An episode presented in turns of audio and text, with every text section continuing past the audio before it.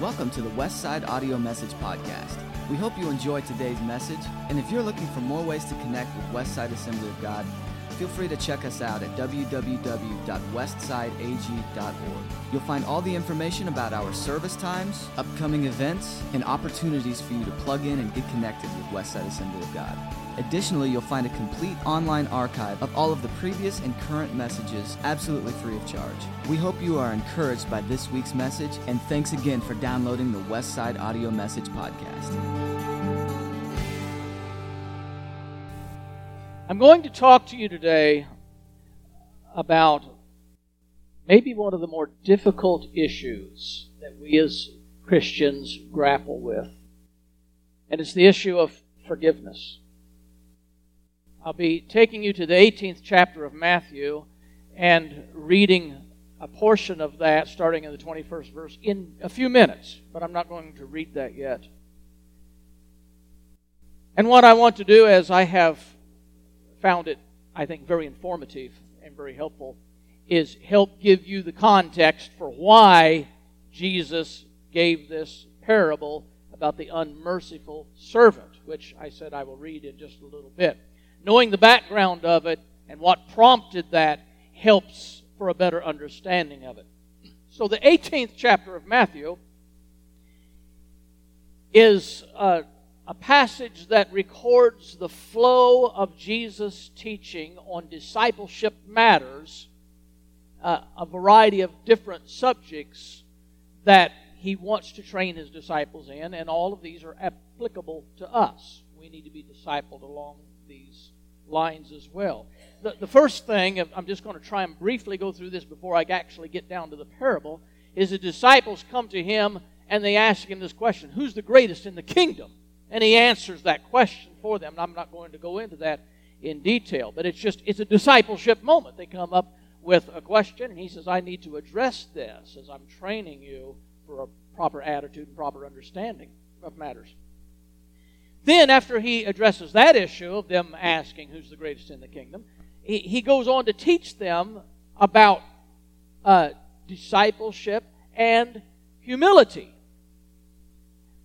Next, he transitions to another discipleship matter, and that's the subject of offenses and the process or the processes of forgiveness and restoration. Now, he does this in a twofold manner. First, he teaches them about forgiveness and uh, restoration as concerns the church. How do we deal with it on that level?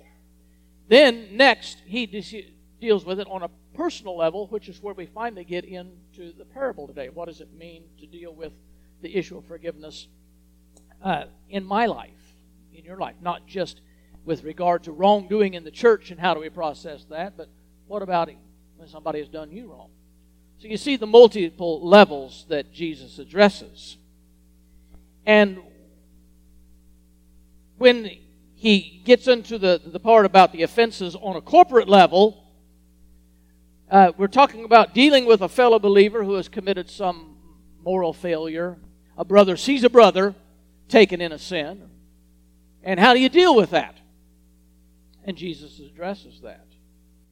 And he tells them that basically you first want to go to somebody and you want to encourage them that they need to repent. And if they don't receive that, you escalate that, you take witnesses with you, and say, We've come in your best interest. We would like to encourage you to repent. And if they don't receive that, then Jesus said the, the final uh, appeal is to now encourage them to come before the church. Thank you very much, Jason. And let the church be the final arbiter of this, this, uh, this problem. Now, we don't, we don't practice this uh, very successfully in the modern church today. The first problem we have with doing this is we have not successfully cultivated within the church a culture of mutual accountability. It, it, seems rather we have cultivated a culture of everybody uh, is kind of their, their own authority and their, their own accountability partner. And you don't come to church expecting somebody else to speak into your life regarding your failures. You might allow the pastor to do that in a general sense, as long as he doesn't know anything specific about you, and you conclude, well, I confided in him, now he's preaching from the pulpit on my life. And that happens sometimes, at least people think that that's what. Think I've been parked on their roof and listening down their chimney sometimes. How many of you know that oftentimes that's the way the Holy Spirit really operates? He's addressing you, and I didn't really know anything, though you thought I did. But we don't have this culture where we're free to come into the church and say, uh, I will respond if somebody has a legitimate concern with my life. We generally get a little bit huffy, and, and it's almost an attitude hey, who are you to talk to me? That's between me and God. You leave me alone. So we have ignored the fact that we as a church really are a family. That we really should be sensitive and humble enough to be able to respond to somebody who cares enough about us to come to us and say, I'm concerned. I see that you've done something. And I would appeal to you to make things right with God. I don't know what your attitude is. I don't know how you would respond to that. But I think typically we find it difficult to humble ourselves to that kind of a confrontation. Now, the second problem we have with that is we we're generally ineffective trying to hold others to accountability when we ourselves are not accountable when we ourselves have our own res- unresolved problems in our life. So that's the second way people are going to react. You're going to come tell me, and you're doing this.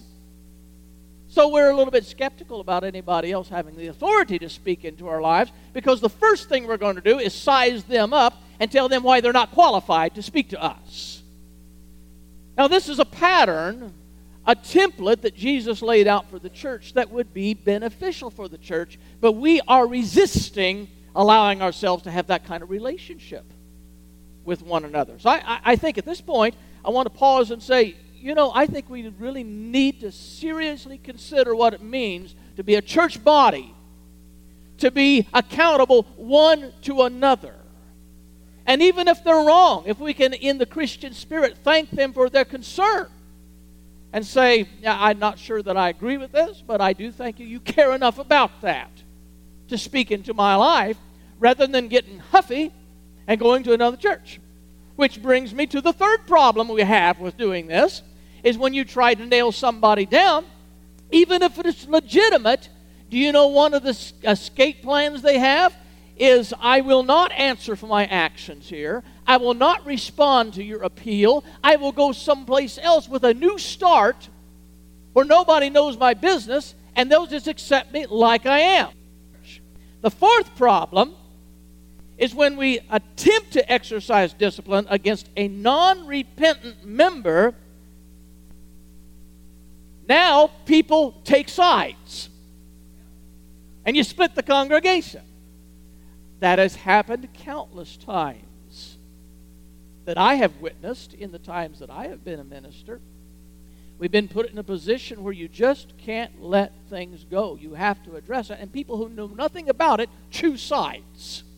Now you've got another problem you developed. And after Jesus addresses this about how to deal with undisciplined members, he comes to this very familiar verse. You've heard this a number of times, but I, I would say the chances are great that you've read this and taken it out of context. Here's the verse that's familiar to you. Jesus says, within this context of this discipleship teaching and this discipline of uh, uh, errant members, church members, or fellow believers, he says, whatever you bind on earth will be bound in heaven And whatever you loose on earth will be loosed in heaven. How many of you have heard that verse? Most of you who are Bible readers, you've heard that. How many of you have ever realized the context in which he spoke that? It's almost a, one of those stand-alone verses. You know it, you've heard it, you can probably quote it very, very closely to some version that you study. But have you ever realized it was within the context of Jesus teaching us how we are to speak into the lives of other people and hold them accountable? Therefore, when Jesus says, Whatever you bind on earth will be bound in heaven. Whatever you loose on earth will be loosed in heaven. He didn't just blurt that out without having some relationship uh, to what he was speaking about. The binding and the loosing refers to the issue of either forgiving or restoring or executing discipline against a non repentant individual. So, what Jesus is saying, if you're acting in a biblical manner, you have authority to forgive or to move somebody, encourage them to move to repentance. That's the binding and the loosing. You have heavenly authority to do this because Jesus laid out the template, said this is the way it is to be done. If you do it in a biblical manner, you're doing it correctly. But we've always taken that out of context and, and applied that in some manner that Jesus says that whatever I speak, I, I have powers to bind things on earth that be bound in heaven. And then when we ask you to explain that, you say, well, I'm not sure what it means. But I, I, I believe I've got the authority to do it. What do you mean bind things in heaven? What do you mean loose things in heaven? Well, if you understand that means that you have heaven's authority to carry out the discipline in a biblical manner. Now it all makes sense. And then we come to a second familiar verse that we like to take out of context as well, because we're great at taking things out of context. And he says again, I truly tell you that if two of you on earth agree about anything they ask for, it'll be done for them by my Father in heaven. For where two or three gather in my name, there I am with them. Once again, it's another one of those that serves real conveniently as a standalone verse but it becomes very informative when we put it back in its context. The word anything, that's a tricky one. I tell you, if two of you on earth agree about anything they ask for, it will be done for them by my Father in heaven. Now, who can I find that will come up here right now and agree with me that I'm going to get a lifetime supply of Popeye's chicken. This is going to serve me well because he said anything. This is a lot of where name and claim it come from. Whatever you ask, two or three of you get together and it shall be done. The problem is when you take it out of context, it it mean it, it implies that anything you agree on that God is obligated to answer your prayer and your demand. It, it makes him a, a vending machine. All you got to do is just, just do the formula, and God has to respond to that. He, he responds to unified human committees on anything, because it said anything. But in context, it points back to verse 18 that if you stay in complete agreement with biblical principles for resolving conflict, you can be 100% assured God will honor that. That's what it means. And so this sets Peter to thinking as he's listening to all this discipleship that Jesus is sharing with him, just pouring into Peter's life, and it prompts a question in Peter's mind. And he pipes up and he kind of changes the subject a little bit because it, it, it, it really set him to thinking. He said, Well, Lord, on a personal level, how many times, while we're kind of talking about it, how many times do I need to forgive my brother or sister who sins against me? And he says, up to seven times. It's, he didn't just pull that out of the air see, there was a Jewish belief that you were obligated to forgive seven times, and after that, all bets are off. I did my seven, now I can take vengeance. So he was just reiterating what the Jews had come to customary belief. He said, Well, how many times? Is that a good rule? Seven times? And uh, Jesus kind of blew that one out of the water for him. You know, the, the new number wasn't literally 70 times 7. The new number was you just don't stop forgiving. That's going to bring us to the difficult subject today the subject of forgiveness. Because whenever Jesus answered that, you've got to forgive and forgive and forgive and forgive. Then he said, Now let me tell you a parable that will help illustrate what I'm trying to teach you. Understand that what Christ's teaching was for his disciples, but it's just as much for us. We understand the church might have to take drastic measures against somebody who refuses to repent. But there's still an issue of what do we what are we expected to do when somebody has personally offended us? It would be meaningless for me to have you vote at this point how many of you have ever been offended by somebody because you have. Somebody has offended you. And today, right now, you are a testimony of how you have dealt with that. You either still are carrying that or you've dealt with it a long time ago. It still either makes your blood boil to think about it or you've put it at the foot of the cross. So, we're going to talk about this issue of forgiveness. I want to read the uh, 23rd verse I guess I can start there because I've kind of alluded to uh, the 21st verse and 22nd verse where Peter asks the question. But in the 23rd verse, after Peter's question about how many times do I forgive, then Jesus says, he launches into this parable. It's a teaching point. Therefore, he says, the kingdom of heaven is like a king who wanted to settle accounts with his servants. As he began the settlement, a man who owed him 10,000 bags of gold was brought to him. Since he was not able to pay, the master ordered that he and his wife and his children and all that he had be sold to repay the debt. I don't know how many. Is anybody following along in their Bible? It didn't say bags of gold in your Bible, perhaps. What did it say? Talents? Yes, it did. So, since he was not able to pay this debt, the master ordered that he and his wife and his children and all that he had be sold to repay the debt. Well, man, that's a pretty drastic punishment for having this huge debt. and, and at this, the servant fell on his knees before the king, and he said, Please be patient with me. I'll pay you back everything. And the servant's master took pity on him, and he canceled the debt, and he let him go. My, that's a powerful story. I know it moves kind of fast, but these people who are listening to this story, they are so impacted by the drastic contrasts that Jesus is bringing out in this. But when that servant went out, he found one of his fellow servants who owed him a hundred silver coins. And he grabbed him and began to choke him and said, Pay back what you owe me. His fellow servant fell on his knees and begged him, almost verbatim, what this man had done before the king. Please be patient with me, I'll pay you back. And the man refused, and instead, he went off and had the man thrown into prison until he could pay the debt.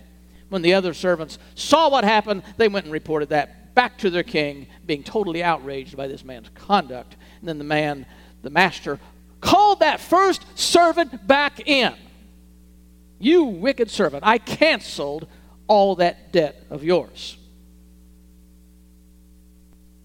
You begged me. I responded.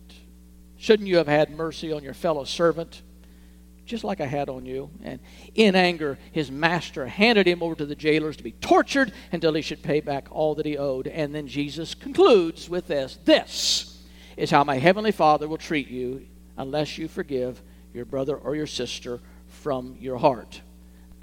Now, let's go to the parable, what it means to us. First of all, the thing that leaps out at us is We have been forgiven a massive debt. That's the reason Jesus shared this. He wanted people to understand not just a little story about a, a, a, servant and a king, but he wanted you to make the application. He wanted you to see in that first scene, and there's three scenes in this there's the scene of the servant and the king, the scene of the servant and the servant, and the third scene of the servant returning to the king. Each scene builds an important truth. And the first scene builds an important truth that there is a massive debt that has been forgiven to us. The talent, where somebody said that the talent was the word that was used, the talent was the largest denomination, monetary denomination in that culture. Nothing was bigger than a talent. When you got to a talent, the only reason well, you had more is to have two talents, 10 talents. There wasn't a mega talent denomination of money. So when you got to the talent, you was at the highest. And then the use of that, that way, that the word that is translated in the NIV, 10,000 talents or 10,000 bags of gold was actually the way the translators translated the Greek word for myriad. And myriad could translate into our, if you want to take the dynamic intent of myriad, we could say gazillion. Melody said, her said millions. That's what it's saying. Millions of the largest denomination, which no Jew owned that kind of money. But that would put them in the mind of the ultra rich. If they were to think throughout their history, who had money that they thought was gazillions, kings. Filthy rich. They owned more money than they could ever imagine or they could count. They were filthy rich people. So the Jews were able to identify with this man that owned, owned a king's debt, just more than you could describe. And he's forgiven. That's what it spoke to the listening audience. That was the dynamic, that was the impact they had on hearing this story that Jesus told. There was a news article I read in the past week or two about a megachurch in Texas that had taken on the project of paying off the medical bills for some of the people. I don't know how many of you have ever been strapped by medical bills, but I think we all understand how quickly any one of us, how easily any one of us could be put in a position where our medical bills could literally wipe us out. You know, we, we think about, thank God for insurance, but what if you don't have insurance? My wife and I did not have health insurance for most of our ministry. That poor lady sitting over there had three kids without insurance. And God was good to us. The last one cost us about $4,000, isn't that right? That's pretty cheap kids. the real expense began after they were born. That was only the beginning. But to think going, all three of them, and I don't want to get too personal, all three of them were cesarean. No insurance. I don't recommend that. But God watches out for fools and little children and people that couldn't do anything to change their status. So this megachurch is paying off staggering medical bills. Now, you can just imagine in that community, the word gets around how many people are going to join that church. Have you ever had staggering bills that you just thought, this is the end? I, I, don't know what I'm going to do. I cannot pay a half a million dollars. I don't have it. People who have had heart surgery, had cancer, had something where if it, were it not for insurance, what would it have done to you? So we, we mention that to try and get a, a modern day concept of what it means to have this kind of a debt forgiven. Can you imagine you having an overwhelming debt like that that you are despondent? You're saying, This is the end. I, I won't have anything left. I don't know how I'm going to make it. I can't pay that kind of money. And then you, you get a notice in the mail. Your debt's been paid. How many of you are going to dance the happy dance? Yes, you are. Now you're beginning to understand what it really meant for that man to have that tremendous debt wiped clean simply because he bowed before the king and begged him for mercy.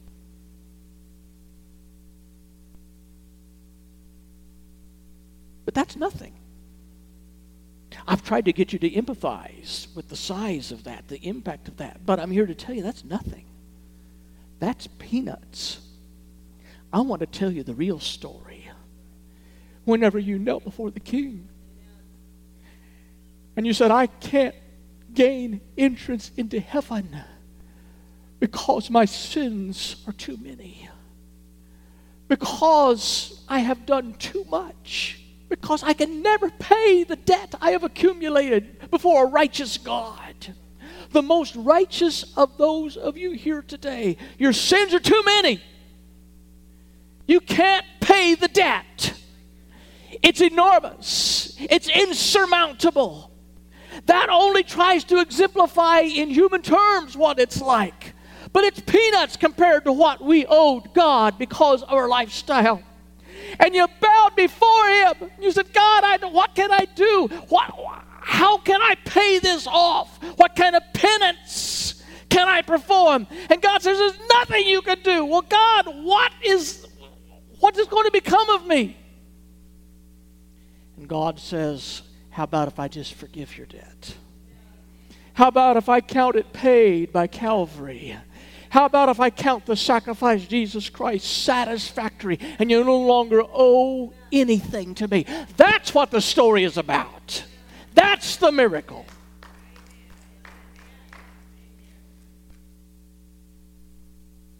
So, for those of you who are sitting here thinking, wow, I wish something like that would happen to me, it has. Or if it hasn't, it can you come to a saving knowledge of Jesus Christ today, it can. You can come in a debtor, a hopeless, lost debtor, and you can leave free. Like the man who was sentenced for his crimes, that the judge is reading his sentence. The man sitting there without any response as the judge reads, it's the death penalty for you.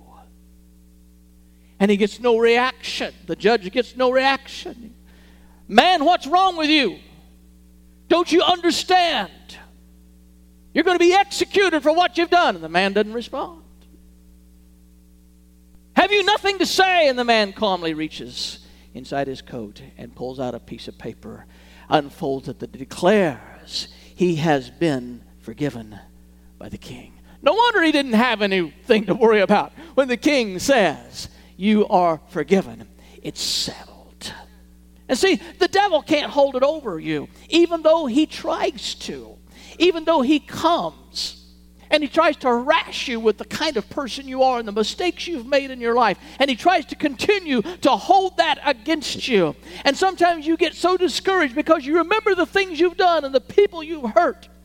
And the devil comes and keeps reminding you and keeps beating you down and keeps telling you you are worthless. I want you to reach inside of your soul. I want you to pull out the document that says, I have been forgiven by the king. You cannot hold that against me anymore.